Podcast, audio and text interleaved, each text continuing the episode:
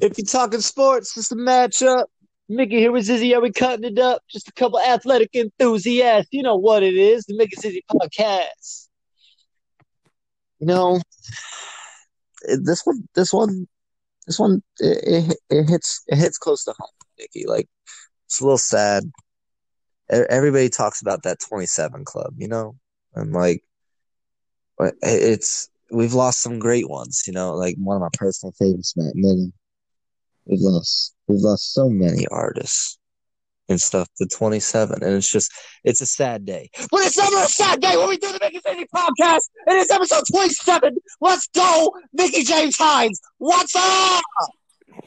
Um okay. I'm always kind of interested by your uh startup store episodes but uh I'm gonna match this energy. Uh, we already know it's about to go down. We had a big week in the NFL, that being Week Seven, and we're also gonna bring back up the NBA again. Okay. Okay. okay. We love talking about some NBA. We're not gonna talk about players, but we're gonna talk about coaches later on. But uh, we got a lot to digest here on this episode. Absolutely. Now, my only question is: We gonna talk b-ball or we gonna talk foosball? Oh, we'll talk about you know the sport that's going on right now, that being the NFL. All right, all right. Well, give it to me, my man. What you want? Oh, I know. I said I was mature last episode. but oh God! On what? Monday Night Football, Tommy Hank Williams Jr. start. Come on, man! Like you you did so good last week or on the last episode, and then you go come out and do what you always do and start the episode with some damn Bears talk. I don't know why you do this, but nobody wants to hear about it. Zizzy, we're we're a Bears uh, podcast here. Uh, we're definitely gonna talk about Chicago after this uh, this game. Now, here's how my day went, Zizzy. Monday, I had the day off from work. We had conference, it was our fall break. No better way to end my fall break with some Monday Night Football. Call me Hank Williams Jr. Chicago playing the Rams, a good test to really see if we are a great team in the NFL. And we come out with the flat line. Uh, yes. My yes. heart died. I think my heart stopped maybe three or four times. This game was absolutely, I still can't find the word for it, but I'm just going to go with disgusting to watch. I was just hurt. We couldn't convert on third down. Some play calling was questionable, but everyone needs to stop hating on Matt Nagy.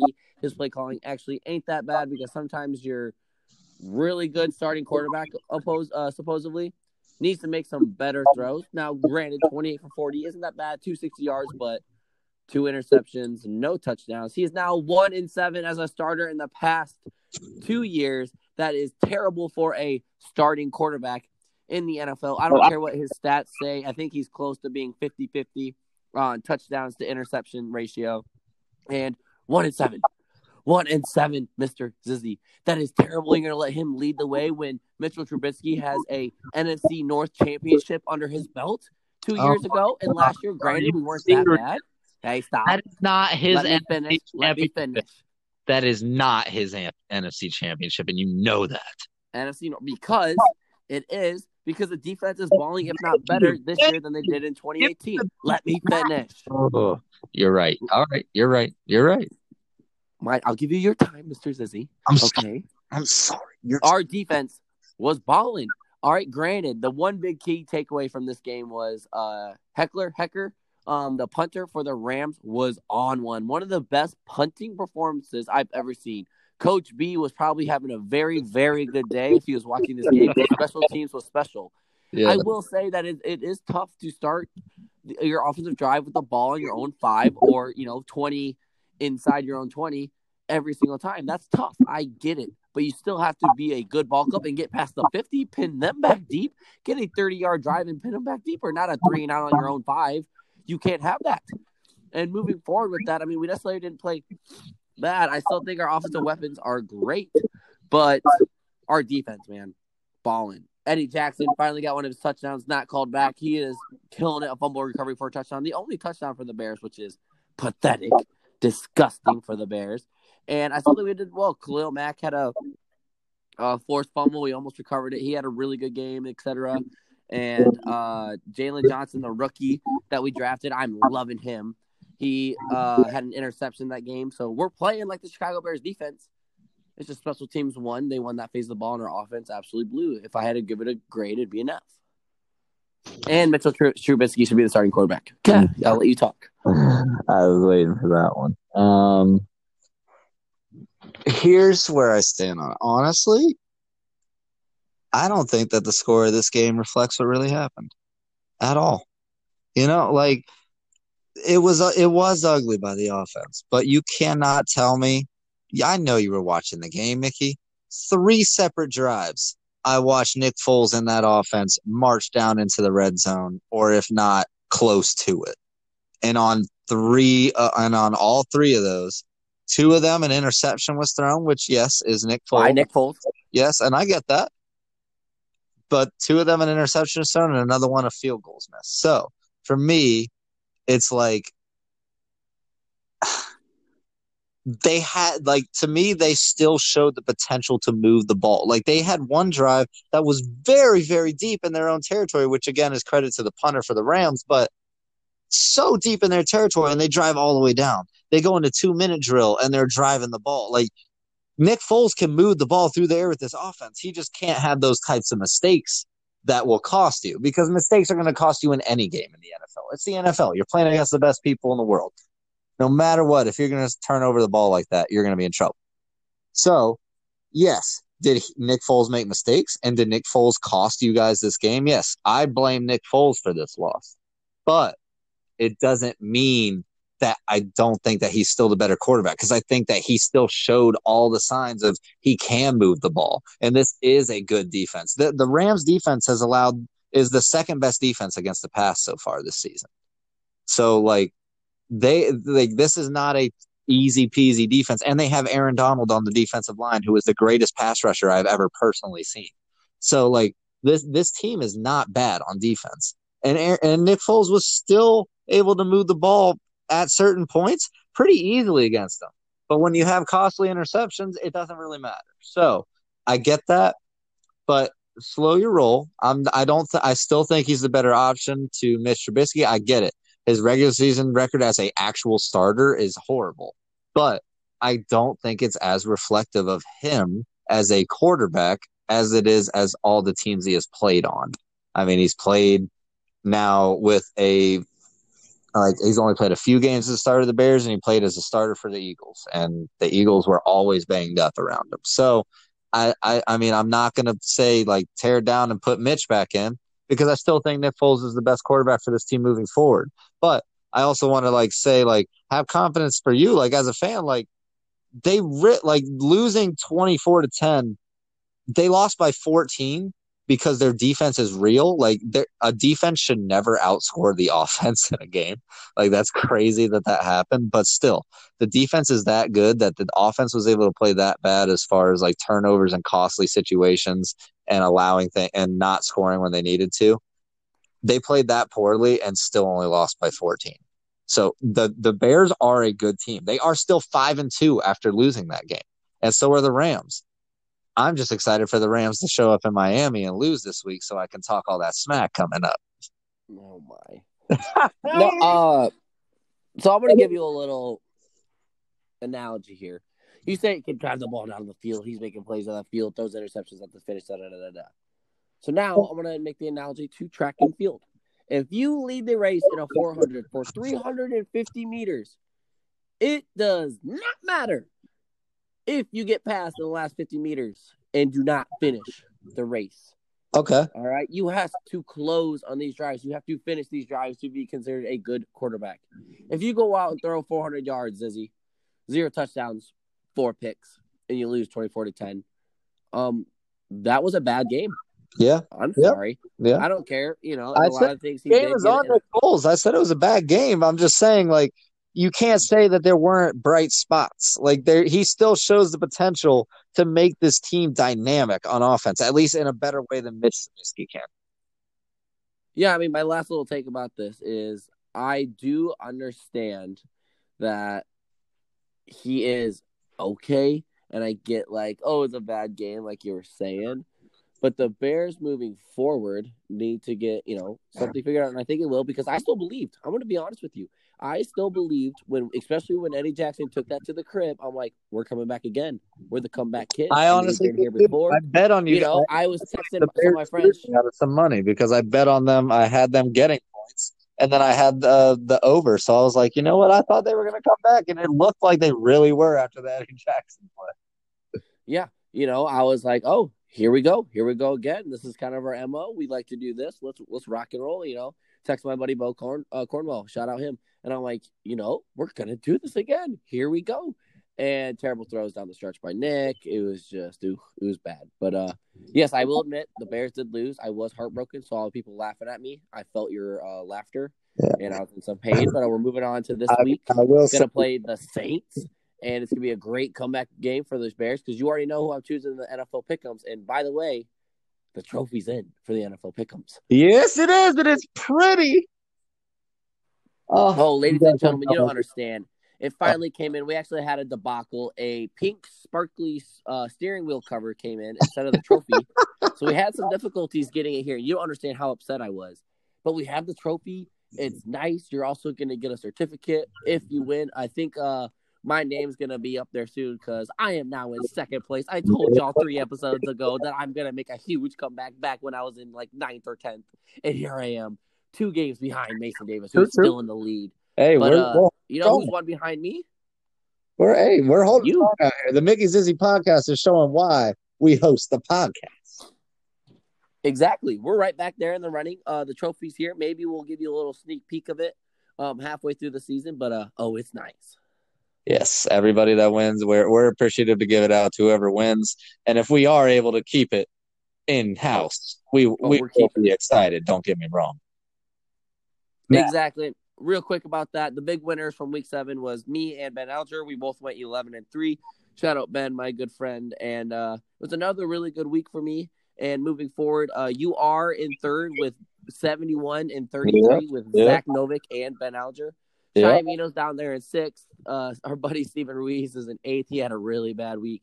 Um, and yeah, Green, no Green, he's 47 and 57. Uh, not last though, because one person dropped out, but you know, the Beat the Podcast is cooking. Thank you for everyone submitting your picks, but uh, let's keep on moving forward with our recap. Yeah, absolutely.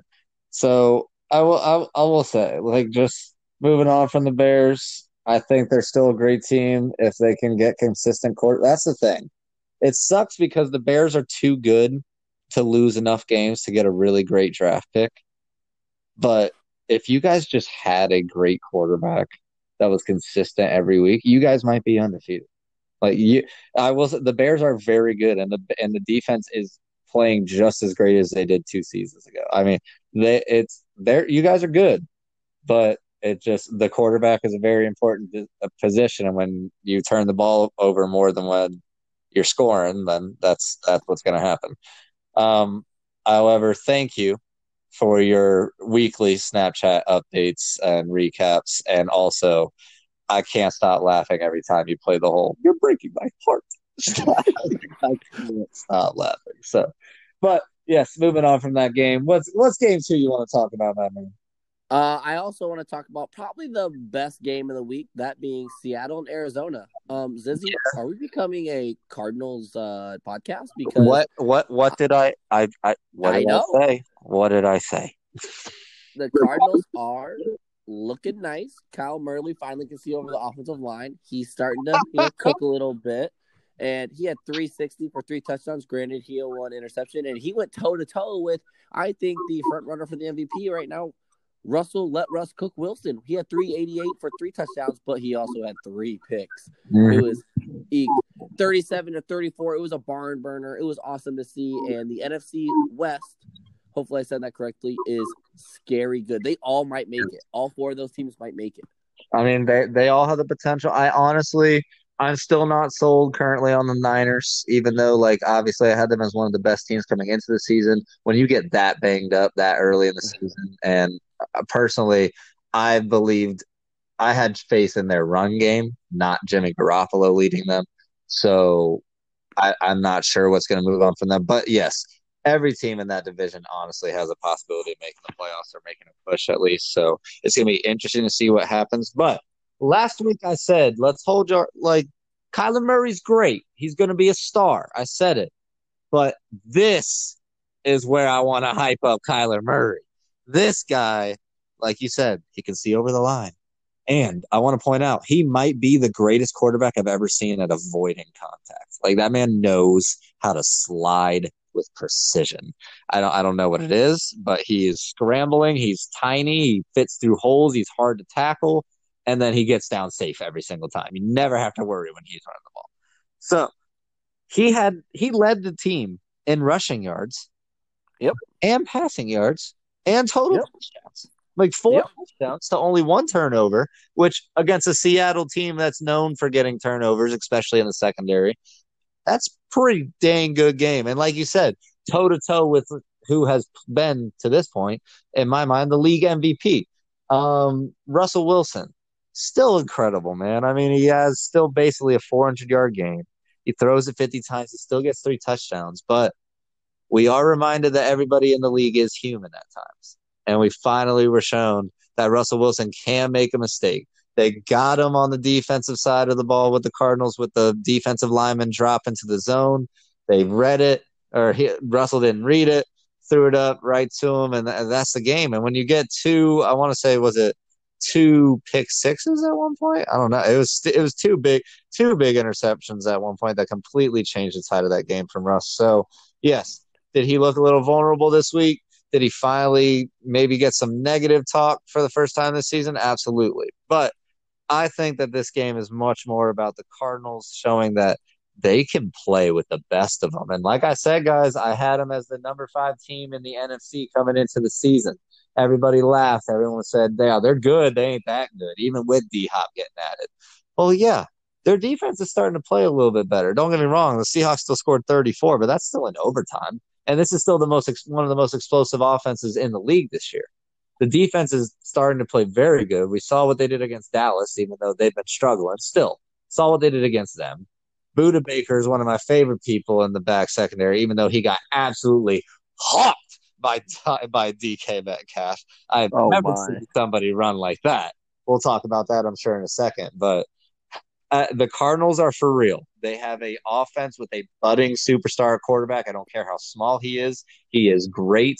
There's a reason why he was able to possibly go pro in two different sports. This guy is an athlete. And D Hop, man. I I have a hot take, and I'm going to say it now just because we're talking about him. But D Hop is the second best receiver in this league. Oh, no doubt. That's not a hot take. That's facts. No, he is the second best receiver in this league as of now, behind one person and one person only, and that one person is now Antonio Brown. I'm going to call it right now. Okay. Stop. That is my hot take. The only reason I don't have Michael Thomas there anymore is because this guy has been injured since week one and can't even walk. So Michael Thomas has to go down just for the current moment. But I'm telling you guys, watch out here in week nine when this stuff starts popping off in Tampa Bay. It's going to be so scary. I'm just, I'm just saying. I'm wrong. and You know, I, I can feel your hesitation about making that hot take because no drop D Hop is the real deal. he Um, is 100 He yards, is. one touchdown again, giving Kyle Murray that good cushion. Like, oh, D Hop's down there somewhere. But also, you know, I just want to highlight some things about that Cardinals team. Like you said, Kyle Murray was on the ground rushing. And he's very good at avoiding tackles. And uh, Larry Legend had eight catches for 60 yards. He still got it. Larry's going to be a first ballot Hall of Famer, no doubt. And now I want to talk about the Seahawks. I think it was a humbling game. I think they needed that loss to say, hey, now we can look at a game and see what we need to fix so that our games in the future can be Yep. even better than what we've been playing so we can limit those mistakes. And DK Met- Metcalf, well, first, Tyler Lockett, 200 yards receiving three touchdowns in a loss as a receiver. I would be, uh, that grinds my gears, especially as a, you know, offensive person. I would hate to see that. But Ty Lockett's the real deal. DK Metcalf saying, hey, we're probably one of the best duo receiver uh, core in the league. Probably I'm top three, no doubt. I don't think it'll be number one for the best duo receivers, but uh, that is you know great to see for Russ. I mean that's why Russ is so successful this year. And like you said, DK Metcalf hawked. He came hunting. And the one thing I want to say about that is line him up against Tyreek Hill. Hot take. I think he gives Tyreek Hill a run for his money. He might beat him in a 40, 50, 100, etc. I really think so. And DK Metcalf, uh, I hope I saw a lot of videos about it this week. Like, what can I do to you know make me start, coach? Like da da da da da. And DK Metcalf solely saved them a touchdown against them because he went as hard as he could and tackled him before the pick six happened. Every other player would have quit, gone off to the side. Darn, we threw an interception. Moving on to the next play, but DK put his like life on the line to go make that tackle. And I just wish every kid growing up or trying to you know make it big, trying to go to college, look at that. You got to have that attitude, that mindset, that effort every time you're on the field. The play is never over. DK Metcalf is now living proof, has a video about it now, um, living film that you got to be, you know, have that mindset. But uh, that's my really quick hot take. Not really hot takes, but uh, takes about Seattle, and I think they're really gonna have a big bounce back game. And it's not a terrible loss. I mean, scored 34 points and lost, not terrible, but uh, love to see it. 200 yards receiving for Ty Lockett, etc. Yeah, I mean, it's crazy to look at it, and when you're looking at the stats for the game, and you're like, not one person had more than five targets other than Tyler Lockett, who had 20. so, like, like, that man was open all night. He had 20 targets and had 15 catches, and he has 200 yards and three touchdowns. Like, that's one of the greatest stat lines I've ever seen. The only stat line I feel like I can personally remember that's better than that was a one Julio Jones game and the game where Megatron dropped like 350 yards back in the day. like those are the only ones that I can really remember. But that that's a crazy stat line. I, I do agree. I think this this this was good for Seattle. It's all good for a team, just like how I thought it was with the Packers last week. And look what they did again this week. Like I think it's always good for a great team, especially with great players on the offensive side of the ball, to have that loss that humbles them. So they and they they always seem to bounce back. At least the real ones do. So uh props to the Seattle Seahawks. They're gonna be fine moving forward.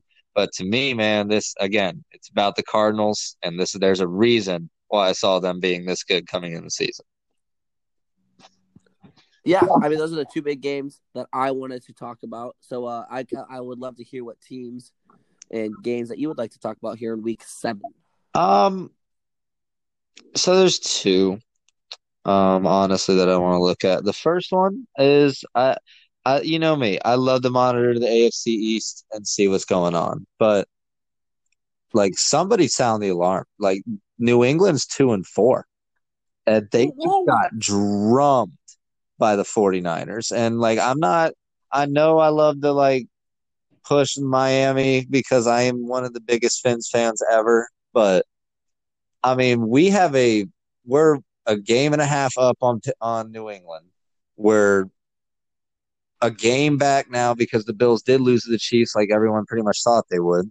So we're a game back now from the Bills.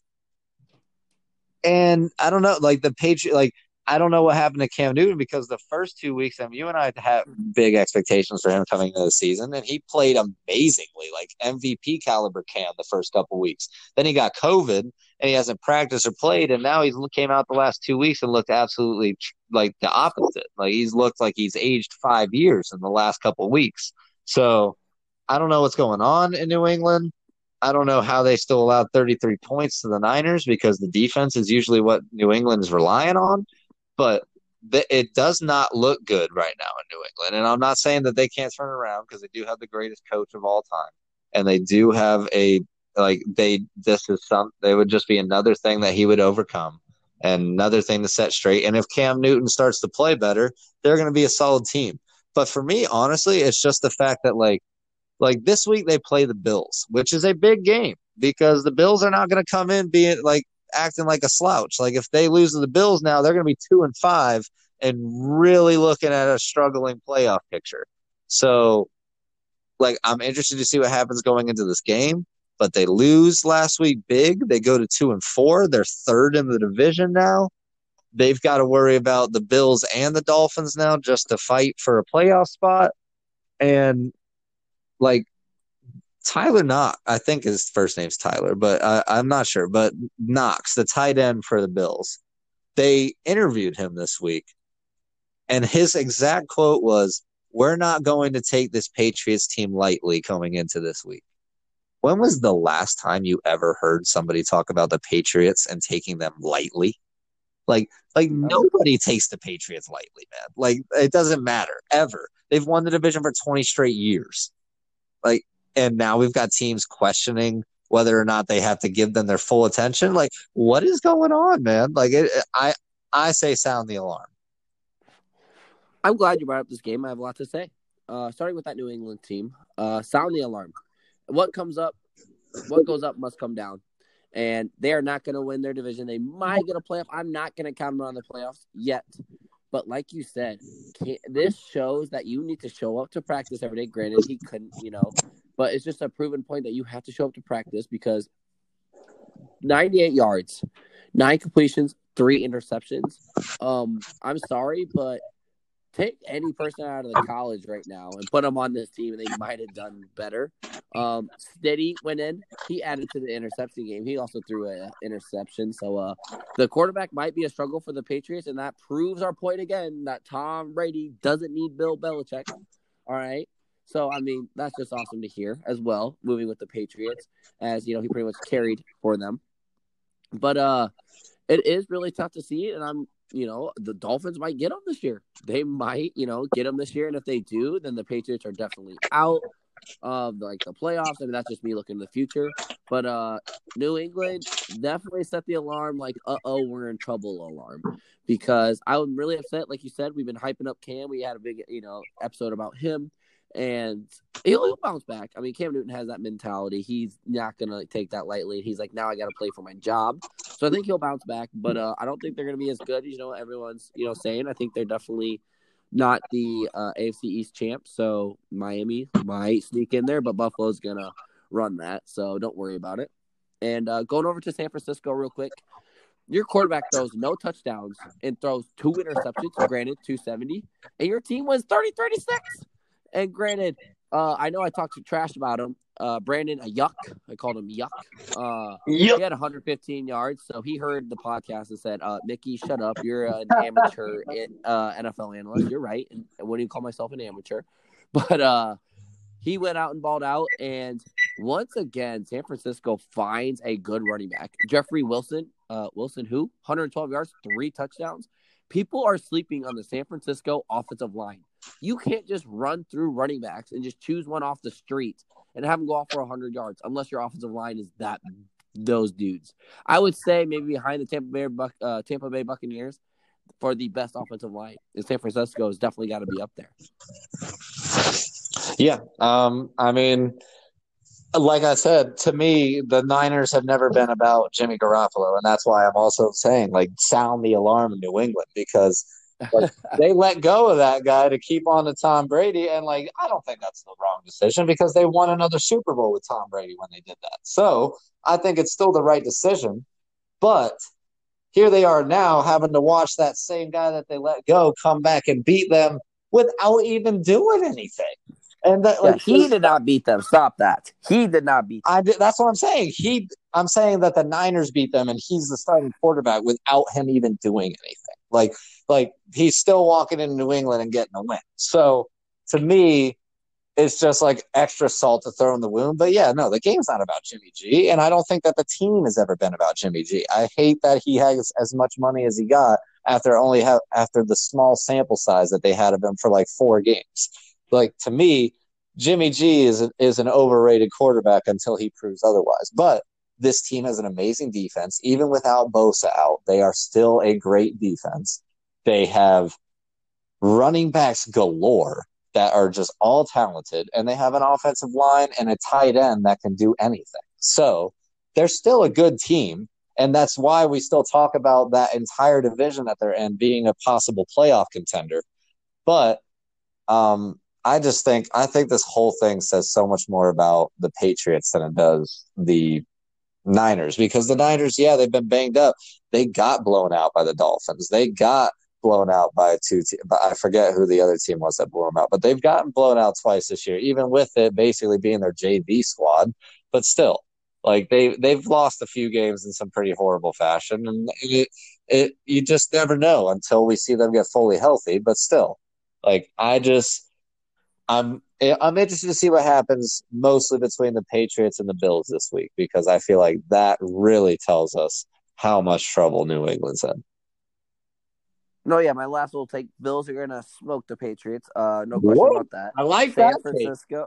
Oh yeah, no, that's it's a no brainer. Call me DJ Khaled. Um, San Francisco is not good. Jimmy G, I mean, granted, you have to pay the man. He took him to a dang Super Bowl. Granted, I he, get he that. didn't take yes, that, yes. but he was the guy at the head honcho. Like you got to at least pay him. And uh my last take is yeah, the Patriots uh definitely sound that uh oh we're in trouble alarm. I have to agree with you on that. Yeah, yeah. Um, there's a few games that I'm I'm not going to say much about. Them. I'm going to touch on them. First off, the Steelers Titans is the uh, the undefeated game that we all expected, but I did expect the Steelers to prevail with that defense, and I think it ended up happening. But I don't know. The Titans still look good, especially coming back at the end. So that was a fun game to watch. Uh, the Panthers Saints was another close, great divisional game to watch. The Browns. Right. Wait, real quick, real quick, yeah, real quick about those two games. Go ahead. Uh, Steelers, yeah, the battle of the unbeaten. That was awesome. The score doesn't reflect the actual game. I think they took their foot off the pedal, Zizzy. I kind of Steelers did. And the Titans are still good. The Titans are still a raw. Derrick Henry's a beast, and Ryan Tannehill's coming alive a little bit. So uh, I think there's definitely going to be a good football team moving forward. And yep. the Saints Panthers game, uh, if you know what the over was in that game, it's 51 and a half. Guess how many points combined they scored together? Guess who bet the over this week? Oh no. Yep. So uh, I will, and they missed a field goal. Uh, Carolina did to tie the game. So uh, you know that really was a heartbreaker for uh the Overs Club. Yeah, and uh, that's my quick take on that. I was just very upset because that one. Uh, and I'll take it. I'll make it more positive. So the Browns and Bengals was uh, 37 to 34, and my last game on my one o'clock parlays was for the Bengals getting three and a half, and I needed the Browns to miss that extra point at the end, and they did. So I did win 50 bucks this weekend off that. So I was pretty happy about that one. Um, but also, just to shout out the Browns. So I talked lowly, I will say, of Baker Mayfield in the last episode. Yep. Yep. Bring it up. I will yep. say, like I said, he's got to perform better. Odell Beckham's gone for the year. He has an ACL tear. He's done. Rip. I don't think that the team is better without him, but for some reason Baker Mayfield is. I don't know why, but this guy is very, very, very good at I don't know, distributing the ball to, around to the open person when Odell's not on the field. I don't know if it's just because like Odell has that star power where it's like get him the ball, get him the ball, get him the ball. But I'm just interested to see what happens moving forward. He started awfully 0 for 5, interception on the first throw of the game and then he comes back on completes 22 of 23 Yikes. So I, I apologize for me talking smack about Baker Mayfield, but he like I said, it's got to be consistent. It's one thing to do it now, but he's got to be consistent. Oh, another excuse about Baker, and I thought you were a Baker guy. Now, Zizzy, Mr. Zizzy, he went what? Would you say he went twenty two for twenty three? Correct. After he went zero and five and one interception, I was a little scared. All right, I was like, uh oh, threw an interception. But then twenty two for twenty three. You know what that incompletion was? A spike. A spike. He had a spike it to stop the clock, so it wasn't really his fault or a receiver dropping a ball. Two hundred and ninety seven yards for not one, not two, not three, not four, but he driving because he's got five, five and drive, baby, five touchdowns, as many fingers as you have on your hands, as he. I want to come down there and spoon feel, spoon feed you that take from last week of a terrible take, but uh, a five and two Cleveland club looking pretty. And if they play better without Odell, rest in peace ACL. I know that pain, but uh, let's go Baker. He's back on track. Hey, sorry, man. I couldn't. Uh, first off, I was on the. I got a phone call, had to take, but I lost the last couple sentences. It got really quiet on me. No, I was just saying, uh, five and drive, not one, not two, not three, but as many fingers as you have on your hands as he. Five touchdowns. Yes, he is yes, back in the driver's seat. A spike. Uh, Spike was his only incompletion after that 0 5 kind of start for passes to attempts. And uh, if he plays better without Odell, I mean, granted, the ACL sucks. I mean, I've lived the story. Shoot, I should write a book about it. But uh, hopefully he keeps on performing and playing for Yeah, Odell. no, I, no, I agree. Um, the last game I really want to talk about this week, honestly, the Cowboys. Like, like it's not even about the fact that we knew that they were going in a downward direction, because obviously once they lose Dak, they're already doing that. But their starting quarterback's name is Ben DiNucci. I don't know who he is. Never heard of him before. Um, I know he's a rookie, and I saw him throw his first passes this weekend. But Andy Dalton, who we're thinking, I, I mean, he's an all-pro quarterback. You're hoping he can come in and do something. Like, don't get me wrong, the team was playing awfully around him, and he wasn't playing very well statistically. But he gets knocked out, and then not even one player is going to come and defend him. Yep. Like, like that's all I need to say about this Cowboys team right now, because that alone tells you exactly how it is that they feel about each other, about the coaching staff, about the culture in the locker room right now. This team is go is is lost. This team is lost without their starting quarterback. It's lost with the management that's in charge right now, and it's lost because they don't have a coach that's putting them in the right direction. And then on top of that, their best players are getting hurt. So what do they do? That's my only question moving forward. I don't know. That's why I started talking about last Yeah, week. I, got was like, hey, maybe we blow it up, but now maybe we really blow it up. I don't know. I got answers. Um, when you take money line Washington, that's always I did nice. do. Uh, I did do so that. I love that. But uh, Andy Dalton, yes, gets knocked out, and not one player goes, and at least gives the guy a shove. And like you said, that's an automatic. Like I'm gonna go push someone, if not start a fight because the quarterback was sliding, and you went helmet to helmet and knocked him out. Like that's as a coach, like that's okay. Good job, guys. Granted, I gotta pretend to yell at you, but way to stick up for your quarterback. And yeah, Ben DiNucci, uh, no idea. Kind of excited, like, hey, go ball. But once again, my point is proven on paying Dak. I know I brought it up last episode, but he was that heart and soul of that team. They were doing well. They were putting points. They were putting yards on the board. And Mac, uh, Mike McCarthy was looking like a good coach again. And now that Dak is out, it becomes a dumpster fire. Call it the celebration of the LA Dodgers winning the World Series. I'm sorry. They're a dumpster fire right now, and it keeps on burning. And I don't know what they're going to do to get out of this slump. Maybe you just let it burn to next season. I mean, but the thing is, you still have a chance to win your division with Ben DiNucci at your starting quarterback. So uh, I'm really interested to see um, where the Cowboys go from this as well. I have to agree with you, kind of what's going to happen. I think Mike McCarthy, um, granted, when he was with Green Bay, I hated him, but uh, see what they do. But uh, in the Washington football team, I mean, Kyle Allen, two touchdowns, no picks, 190. All right, I'll take that. And, you know, a great rushing game, 128 yards for Antonio Gibson. That's pretty cool. But uh, this Washington team also has a chance to win the division. So uh, the only team I don't think will is the Giants. I mean, that's just you know stinks to say. I, I was hyping up Daniel Jones earlier on in this year, but uh, football team, the Cowboys, the Eagles, all Uh, yeah. I think it's the battle to who gets the six and ten. That's all I think. Fourth for real, place, for real. fourth So, place. Anyway, um, that's really all I got on the NFL this week. How you feeling? All right. Same. Oh, Uh, let's get it then. Let's go back to where we last discussed our Los Angeles Laker champions. But let's go to the NBA. What's going on? talking about the NBA again and talking about coaching changes as this has been some interesting stuff if I have to say.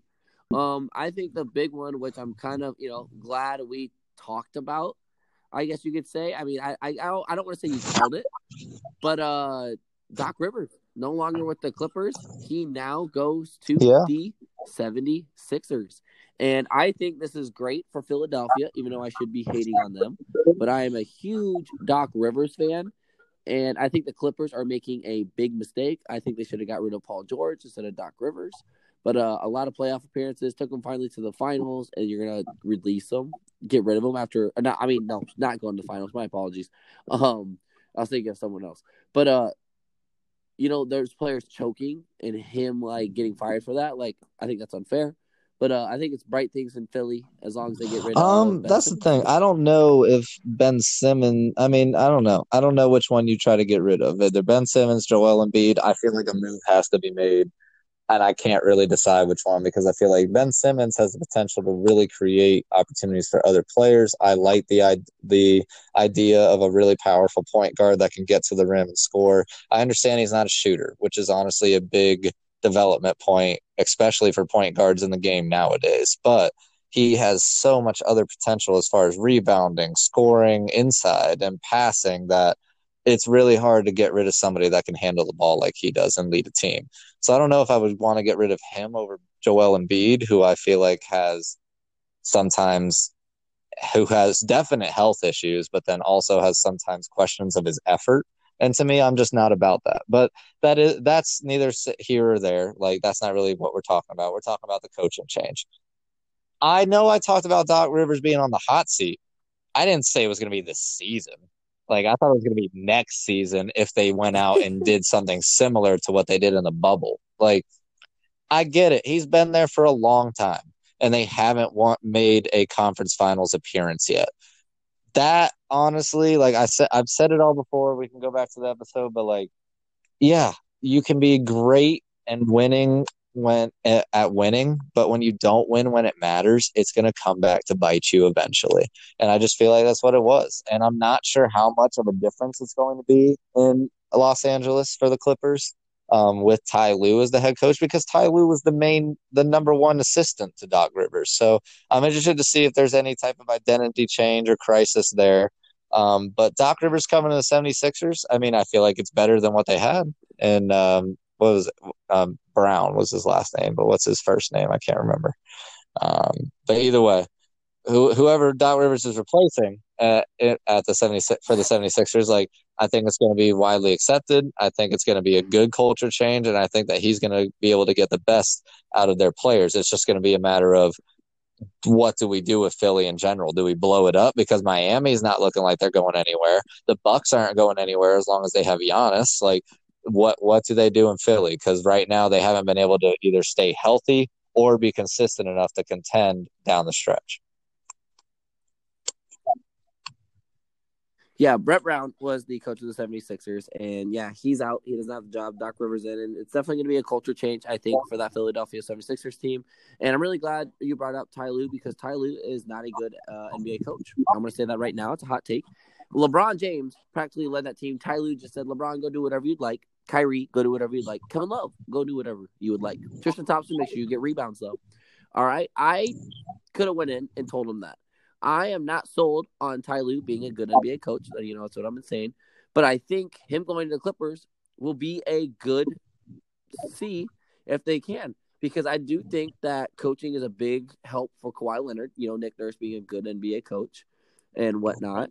And I think Kawhi needs a good But coach. Doc wasn't a good coach. moving forward. And I want to see if Ty Lue. No, he was. He Okay, was. so what's the Doc difference there? And I want to see if Ty Lue is up. They were the if the best, if not the second best team in uh their conference. And Yeah, they choked. Okay, that wasn't Doc Rivers' fault. That was uh, Paul George's fault, Kawhi's fault in the last two games. True, I mean, true. we're not talking about them. We're talking about coaches. And I want to see if Ty Lue's up for the challenge, and I hope he comes and prevails. I hope he, you know, actually shows that he can coach a team that you know choked and bring them back to where they were. Because if they have anything what they were last year, they are not a number two seed with that same somewhat roster. Ah, I, I can't say that yet That because take. everybody, everybody's. Hey, come Yes, on now! no, everybody's have- sleeping on the Warriors, and everyone needs to respect them when they come back at full strength for the first time. You're telling me, Uh, you're telling me that Klay Thompson, Steph Curry, Draymond, Andrew Wiggins, and then a number a number two or three draft pick this year isn't going to be a team. Like that's what I'm saying. You're telling me they're not going to be a good team. Stop it. The Warriors are going to be back in contention this year. I'm telling you. Mark my words. I mean, yeah, we're not talking about that. I know. I'm just saying, like, I, I wouldn't say, like, put the pressure on them to have to be in the top two because the Lakers are going to come in as the favorites, being the champs. And then I, it's honestly a toss up to me in the West between the Warriors and the uh, Clippers. Even though we haven't seen the Warriors in a while, we know what Steph and Klay are going to do. Like, come on now. But you're right. We're talking coaches. Yeah. Uh, Yeah, moving on with those coaches changes. Okay, I will give I'll- Ty Lue all right, third. there the. Clippers do not get third in the conference next year. I will give you third. right. You convince me on that. Okay, do not get third. He is a bad coach. Um, some really key things. Uh, I hate seeing Alvin Gentry leave the Pelicans. As you know, I'm a big, not a huge Pelicans fan, but I'm a Lonzo Ball fan. So you know, and I liked him as a coach. Uh, so that kind of stinks. But uh, whoever they get, hopefully that goes well. And then uh, the big one, Yeah. Steve Nash, once upon a time MVP, uh, the hair, the swagger, the one of the best teammates of all time. They recorded how many high fives he gave during the game. Averaging like 150 plus high fives. Uh, he's the real deal. And I know there are some takes like, "Oh, why would you give him a head coach job? He has hardly any coaching experience." Da da da da da. I do not care. He has one of the best basketball IQs that I know about. And I think Steve Nash is going to thrive, especially in Brooklyn when you have Kevin Durant and Kyrie to be like, hey, go make a play real quick for me. Uh, if things are going bad, I think he's going to get along with Kyrie and KD very, very well. And he also brought in as one of his assistants, Amar'e Stoudemire, once upon a time rookie of the year for the Phoenix Suns. Uh, they also their team chemistry is really high, and when you're a new coach, you want to have coaches that you can get along with, so that the coaching chemistry is good, so that your team chemistry is good. He brought in a dude he likes, and I'm really excited to see what Steve Nash can do with that great basketball IQ mind of his. And I think he's going to prove all these people wrong that who said they shouldn't have gave him a shot. I'm really You excited know, to see Steve Nash. I'm with you because I think this is the most interesting coaching choice out of all the new coaches. Um, for me, Steve Nash is he's a first ballot Hall of Famer. His chemistry on the court with Amar'e Stoudemire was No doubt. and now they're going to try and do it coaching. So, like, I I, I honestly like that transition. Um, and you're right. He is one of the greatest on court minds I've ever seen. Like for him, the basketball IQ that he has is incredible. But just because you can lead, pe- like I don't know, it's hard to credit him just because of how great he was on the court, and then be able to say that he can turn around and lead people to do similar things on the court as a coach. Like he has zero coaching experience, like zero, zero. I understand that he's a Hall of Famer.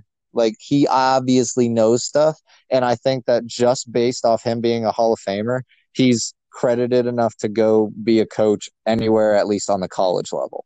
But to walk into not even just a rebuilding job, but to walk into a championship contending team, because that's what the Nets will be with a healthy Kyrie Irving and Kevin Durant. They will be a championship contender, especially coming out of a weaker East Conference. Like, I, I don't know. I don't know if I can merit it as well as you can, but I can say that yes, I think he's a great mind. I think that him being a player and being a Hall of Famer and stuff, he already has the respect of the players that he's coaching, but also being as great of a player as he was, he'll he'll it'll make it easier for him to relate to his players. Maybe it'll increase the team chemistry, like you said. I think there's a whole bunch of positives that can come out of it. I just am not necessarily sure if he was the most qualified or if he necessarily should have been the person that got picked. But either way, I am excited because I think it's the most interesting new coach. Yeah, Mr. Zizzy. I mean, this is kind of why I want to talk about this topic, is because I do agree with you. There's some people who are the best best. That's why Michael Jordan was never, you know, a coach, is because some people kind of like will walk into it, and this is a problem with some coaches, you know, at any level. Why can't you do this? Just do this, Joe. Just do this. And I think Steve Nash is going to be able to look at film and help digest it and tell the players what to do, especially with Kyrie Irving, who is a very smart basketball player as well.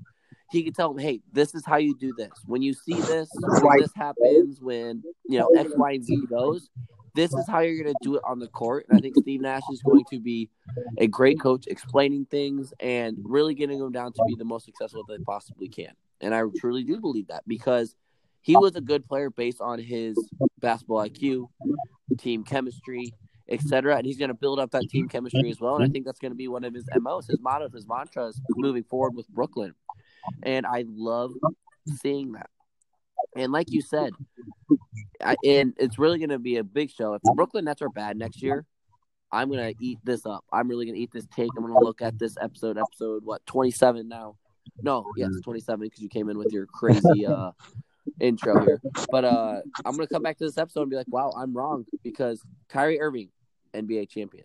Kevin Durant, two time NBA champion, finals MVP. Um, if you lose with that group and don't make the playoffs, you're a terrible coach and should get fired next year. But like you said, championship contending team possibly with both of them healthy. I mean, they got the role players who can still succeed. Uh, Steve Nash has an easier job because he has playmakers at his in his hands. So I'm really excited to see what Steve Nash can do. Um, not a Nets fan. I'm not saying I'm a Nets fan, but uh, we'll be talking about that. Yeah, Brooklyn team I a lot agree. next I season. agree. Um, is there any other new coaches that you wanted to talk about going into this? Um, no, I'm just. I know that we looking, got uh, Tom Thibodeau in at New it. York, but Mike like, let's be D'Antoni- honest, I'm not expecting anything from the Knicks in general. Um, I know there's new ownership now. The new the Houston owner is now the owner for uh, who is it? Is it? I don't know. I have to look. Hang on. Either way, it's not coaching, but Yeah, yeah, I, I think that's about it. Honestly, I'm not- yeah. whatever. those are the three big Yeah, so- that I want to talk. All about. right, but I, I, I mean, it's it's storylines already, and now we might see basketball on Christmas. I don't know. It's a quick turnaround, man. We got a lot to talk about. I really hope this is my last take of this episode that NBA does come back on Christmas. You still need to progress the season. I get, you know, some teams like, oh, we just got done playing, but when have you ever heard a person say, I don't want to play basketball? Come on now, get it back. Sports are back, and hopefully we can make something to work out so you still can see your families and whatnot. I've heard talk of a shorter season, etc. Which if that needs to happen, that's fine because we love playoff basketball. But uh, let it be a rest for a little bit. Give us a month or two, and then uh, maybe on Christmas Day, give me a little Christmas surprise as I walk down the stairs to go to the Christmas tree and open up presents. I'll be watching yeah. Christmas Day basketball. But uh, Yeah. No, I think we're Um, good, big guy. And if with and if so, I'm gonna go ahead and hit it with the if you're talking sports, this is the matchup. Mickey here with Izzy, yeah, we cutting it up. Just a couple athletic enthusiasts. You know what it is, the Mickey Zizzy podcast. Have a great night, everybody. Peace.